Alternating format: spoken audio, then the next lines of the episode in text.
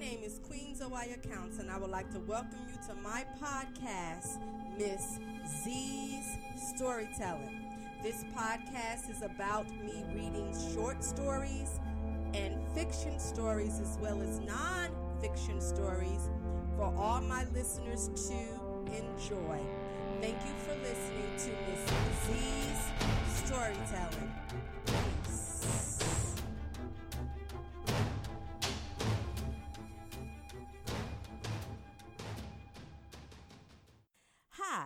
My name is Queen Zowiah Counts, and I want to welcome you to my podcast, Miss Z's Storytelling. I will be reading chapters four, five, and six of The Destruction of Faith, written by Queen Zowiah Counts. You can also purchase the book on Amazon. So go and support me and purchase my book and support me. I also sell them on my site, w w w dot zawayaworks l l c dot com. So you can purchase some from there if you do not want to wait around for the book to be delivered to you from Amazon. Now, let's get to it. Destruction of Faith, written by Queen Zowiah Counts, narrated by Queen Zowiah Counts. Chapter four, The Bookstore. Two weeks had gone by quickly as my house was coming along. I decided that I was going to go down to the local bookstore and buy myself a few books to start my library. I had only had five paperback books, and they were dingy from being read repeatedly. The favorite of the five books that I had was Dracula by Bram Stoker. I was so in love with the myth- mythical creatures of the night. I knew each word of every passage that contained his dialogue. See, I really wanted a vampire in my life. I even owned the movie on D V D, and I can never get enough of that movie. My other four books were Gone with the Wind, Roots, Grease, and Flowers in the Attic. These books were special to me, for I got them from social service one year for Christmas. See, my mother couldn't afford to buy me anything for Christmas, so she went to social assistance for help, and they gave her a big cardboard box filled with stuffed animals. I removed all the animals, and then I found at the bottom of the box were these books. I did not care about those other toys. I just wanted to get my hands on those books and read. I arrived at the shop based on the direction that Stacy had given me. Stacy had been to the shop several times, so she knew exactly where it was. And she told me that I would love it. I drove into the small gravel parking lot in front of the store and parked my car. Before I got out of the car, I began to feel a funny sensation, but I ignored it. Was Bella trying to come out? Like, what could be threatening me around here? I walked into the small shop, and the first thing that awoke my senses was the sweet smells of smoke drifting past me from some incense. I noticed that there were three of them sticking out of a flower pot in the dirt. I knew that I would make sure that a few packs of those were leave with me because they smelled so good. A tall, dark-skinned man with long red dreadlocks wearing an orange dashiki stood behind the counter, engrossed in a book. I closed my eyes and inhaled. And then I heard a woman's voice coming from behind me. I opened my eyes and turned around. "Excuse me," I said. The woman smiled sweetly at me but did not greet me. I know that I had heard her say something to me. "Pardon, South Queen. I did not mean to startle you. I was asking you if I could help you," she said. "Oh, then my apologies to you. I I, I did not hear what you said because I was too busy enjoying the aroma of those incense you're burning. You like that scent? Well, it is called Egyptian musk. I make them myself, but my husband tells me that they smell too sweet." The man behind the counter looked up from his book and smiled, then went back to reading. "Well, I will take a few of those sticks before I leave, but I thought that I smelled Kush too. Anyway, I am here actually looking for some books to start my library. I want to find something that has to do with our people." I glanced around the store. "You have so many books here, I do not know where to start." Start by telling me what you're interested in, the lady said. I'm interested in everything. Well, then just follow me. I followed her through these long red, black, and green beads hanging down in the doorway. It had that seventies feel to it. You know, back in the day when they would have the beads hanging in the door and then you would see that old velvet poster.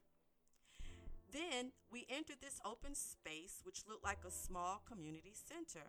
I noticed a small platform towards the back wall center with a long curtain hanging from it. I could see the light flickering from candles hidden behind the curtain. The curtain appeared to be slightly moving as if there was a soft breeze passing through it.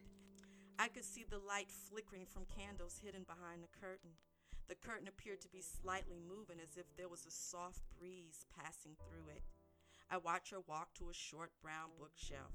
She was wearing a long white dashiki with a white head wrap covering her hair. She was barefooted, but she moved as if she was of royalty. She reached on the shelf and handed me two books. One book was about how to establish an altar, and the other book was about African spirituality. I took the books. Why did you give me these? I am more interested in fiction books and or poetry books. You said that you were interested in everything, she answered. I grabbed the books and began to flip them over, reading the information about the knowledge contained inside. I have been experimenting with certain things, especially more new age religions. I could never get with Christianity, for I always felt more that it was the church and their ways, and Christianity was just not for me. But not only did I speak with the dead, I also could sense things about other people. And I had even taught myself how to read with playing cards. But these books really was starting to spark something inside of me. I think you need these. I sense that you have a spiritual gift, and I want you to have these. I strongly believe that these books will help you to understand the ways of the ancestors. The ancestors? It was more of a question than a statement, but I knew about them, but I was not as knowledgeable as I should be. Yes, those great Africans that have come before us. It would be best to read those books to understand better the role they play in your life. Those books will also help you to understand the role that you have to fulfill. I don't understand what you're talking about, but I will take these. I still want to see other books. I tucked the books under my arm. This is a bookstore, and you should read other books too. Feel free to look around my store. She turned and walked back out the way that we came in, and I followed her. She walked back to the counter and stood beside her husband, but she just kept staring at me, and it was making me nervous, and I began to feel cautious, and for some unknown reason, I did not have the urge to want to look at anything. I really had the urge to just get out of that store. I walked up to the counter and placed my books down, and also I'll take the incense. Only charge her for the incense and not the books, she said to her husband. I, I I don't know what to say. I was grateful because I didn't even have that much money anyway.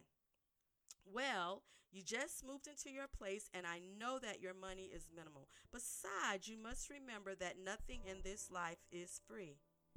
Wow. What does she mean by that? I thought to myself. Because if these books ain't free, I, I mean, I want to pay for them. I don't know. But anyway, and And how did she know I had just moved? Sister, it would be five dollars, spoke her husband. He took the incense and placed them into a paper bag and slid me the books. As I began removing the money from my pocket, I heard a rattling noise coming from behind us. It sounded like someone had just walked in through the beaded doorway. I turned around to see who it was, but no one was there. The movement was like it had come from the direction of the area where we had just left. Is someone else here?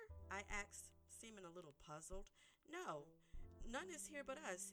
Even though she sounded overly sweet, I began to feel that she was lying to me. Someone had been watching us, and they moved those beads. Sister, what is your name? She asked me. Oh, you can tell me that I have moved, but you, you asking me what my name is? Oh, I, I, I'm sorry. My name is Faith Jones. She bowed her head to me. My name is Nana Madu, And I want to invite you back on Sunday to our Akwase Day celebration. Oh, really? What is that about? Well, it's a ceremony where we call down the ancestors to come and bless us with their gifts and presents, her husband answered. That must have been a great mistake for him, because Nana Madu glanced at him, and the look that she gave him, he lowered his head.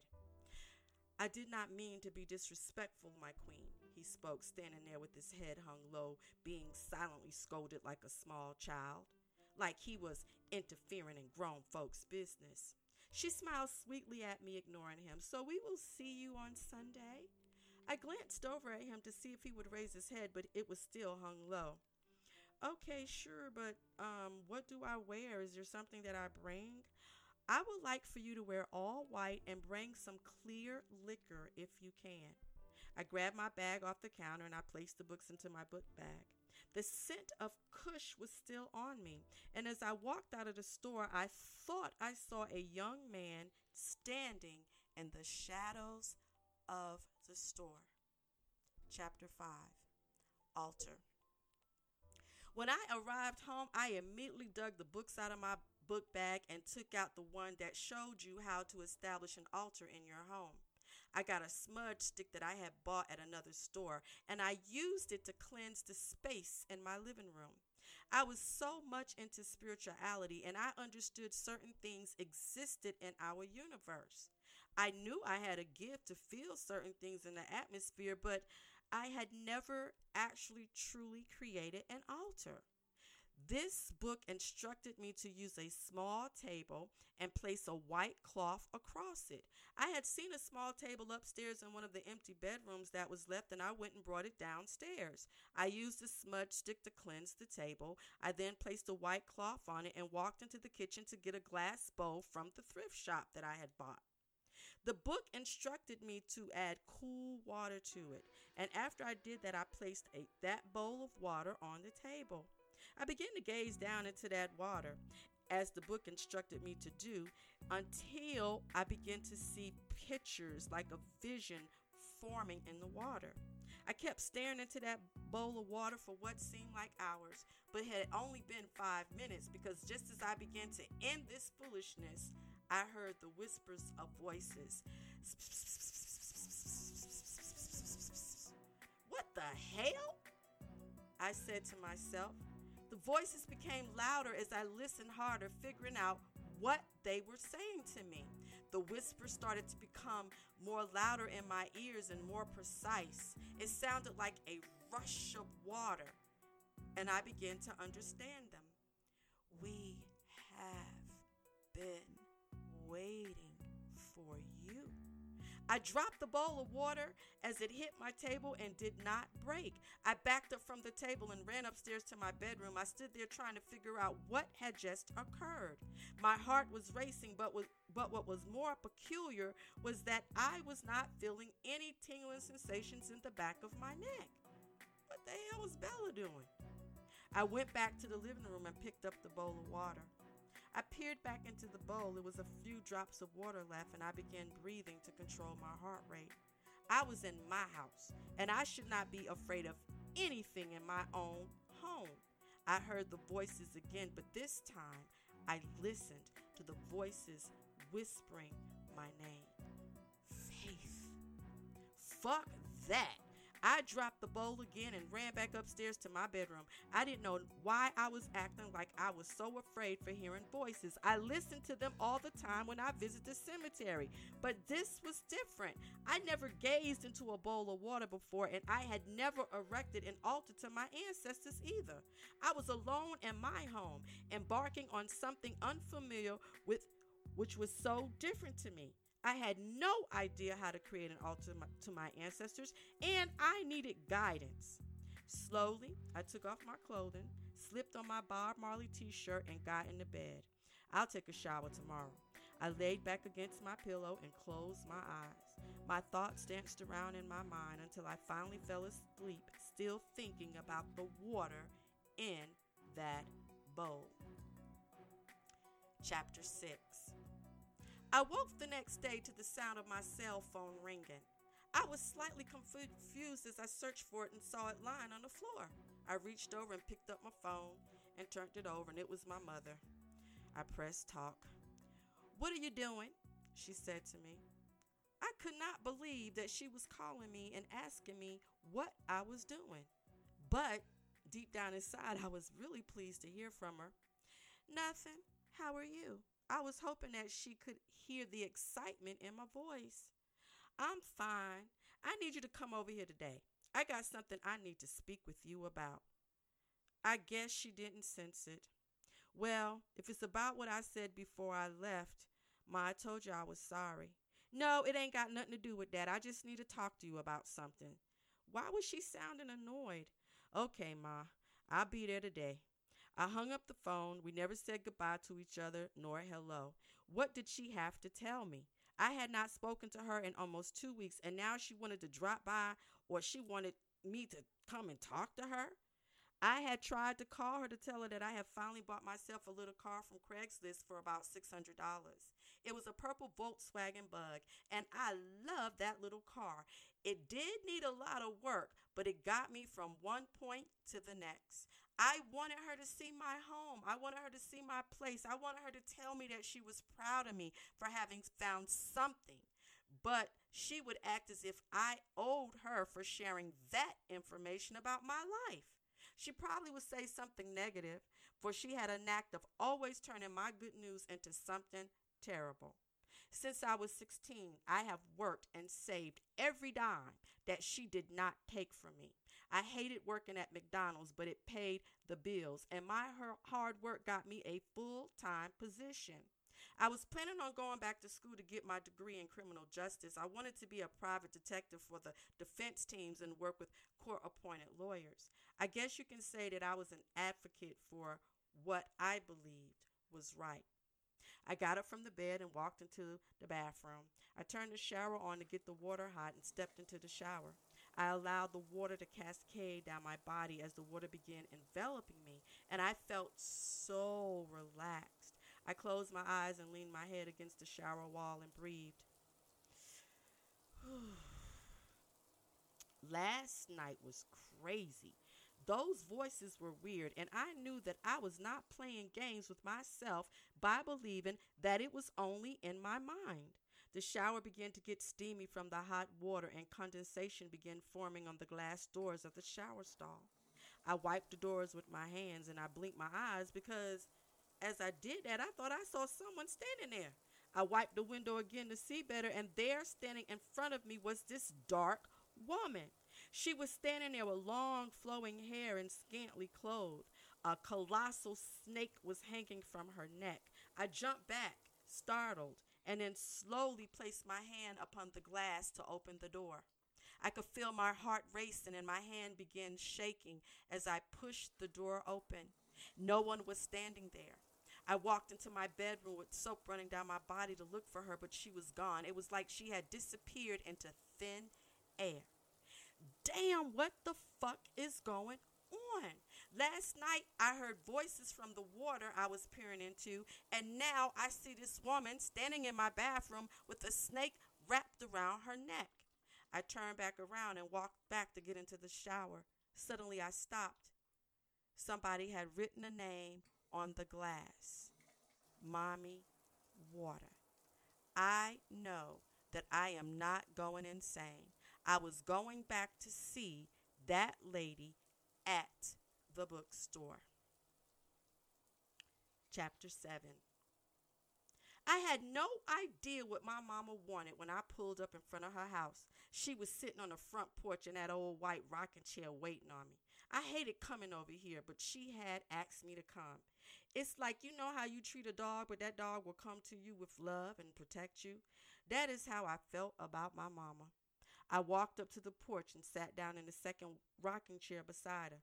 "Mom, here, what do you want?" "Girl, I have not spoken with you in two weeks, and I wanted to know how you were doing," she said. I swear this woman can change her mood at the drop of a dime. I glanced down into her small brown ashtray and saw a half-lit blunt resting there. "You got a light?" she asked me. I reached into my bag and gave her a cigarette lighter. Things never change. "Mom, just tell me what's up. I'm tired, and I need to lay down. I had problems sleeping last night." Hmm. Why are you so tired? You ain't got no job, she said, lighting her blunt. I shook my head at her. Ma, I've been working since I was sixteen. See, you don't even pay attention to what I do unless it benefits you. Well, you ain't never give me a dime for staying here. You owe me back rent, she said, inhaling on the blunt. Ma, you was taking half my check. I can't believe you just said that. Man, I was starting to feel agitated. Is that why you call me over here? She blew smoke in my face. It was as if she was toying with me, and I was beginning to get impatient. Ma, what do you want? I wanted to talk to you about what you've been doing behind my back. I know you've been going down to that cemetery conjuring up all those demons. Stacy told me that she felt like you had ghosts over there. Yes, I love going to the cemetery. Yes, I love going to the cemeteries because people do not follow you there, and you ain't got to worry about ghosts. It's so peaceful there. From time to time, I may have spoken a few words or written a poem here and there about dead people, but it was not her business to go and tell my mama. I knew that I was not conjuring demons. What the hell was up with Stacy telling that lie? Ma, why are you still smoking weed? I thought you was going to quit, I said, trying to change the subject. Nope, and it's not a sin to smoke, she said, pulling on that blunt again and releasing the smoke towards me. I shook my head. I never said that it was. What you want? I got things to do. What you doing in that cemetery? She pulled on the blunt again. She was doing that shit on purpose. Now, that's a sin. What you talking about, Ma? I had become exasperated. You heard me. What in the hell you be doing when you be going to the cemetery talking to them dead people? Your friend Stacy told me that you are writing stuff that comes true and that you are talking to them people and seeing ghosts and shit. You probably done conjured up that demon that you got inside of you. And you keep smoking weed like what you do is none of my business and what I do is none of yours. Besides, I don't have a demon inside of me. I stood up because I was ready to go. I hope that you ain't doing no witchcraft for that Bible, um, because you know what that Bible says. For that Bible says, suffer a witch to live. Is that why you call me over here? For once in my life, I thought you wanted to see me or wanted to tell me that you miss me. Yes, Faith, I called you over here because I am concerned about that demon inside of you. Now you got ghosts in your house and you keep staying at that graveyard. I'm worried about your soul. I don't want you to go to hell and burn in that lake of fire. When I was living here, Mama, you made me go to church every Sunday and three times during the week. Now you want to talk about my sins? What about the sin you committed when you killed my baby? I never wanted to have an abortion. You even tried to beat my baby out of me. Tears began to flow from my eyes. I heard my cell phone ring, but I ignored it. You damn right I made you do that shit. Tears began to flow from my eyes, and I wiped them away with the back of my hand. I could feel my emotions rise, and the tingling in the back of my neck was beginning to start. You were not about to bring a baby in my house for me to raise. Is that why you have been going to that place you've been trying to talk to your dead baby? I shook my head at her. I never thought about communicating with my baby. You know, Ma, I'm going to leave. I got things to do. I need to leave, and I need to go calm down. I began walking off her porch. As I started walking away from her, I heard her rise out of that rocking chair. Where the fuck you going? She yelled. I felt her hands on my back. She pushed me, and I almost fell down the stairs. I turned around to confront her. The tingling in the back of my neck was becoming more assertive, and I knew that I would know Bella would hurt her if I did not leave. I turned around to face her. Ma, let me tell you something. That's going to be the last time that you will ever put your hands on me. The next time you touch me, you, what will you do? You going to kill me? She screamed. I am not afraid of the devil, for greater is he that is in me than what you got inside of you. Anger erupted from my eyes, but I did not give in to it. The thought of killing Mama had never entered my mind. I realized that it was time for me to forget about her and release all family expectations. I turned around, walked off her porch, and I could hear her slinging curse words at me as I drove off. Thank you for listening to The Destruction of Faith, chapters four, five, six, and seven. Yes, I did add in an extra chapter. Come back and check out the rest of my chapters as I begin to read and get more into Faith's life. As you can see, she's very interesting, and there are a lot of things that are going on with her. But you got to stay and find out why the destruction of faith is happening.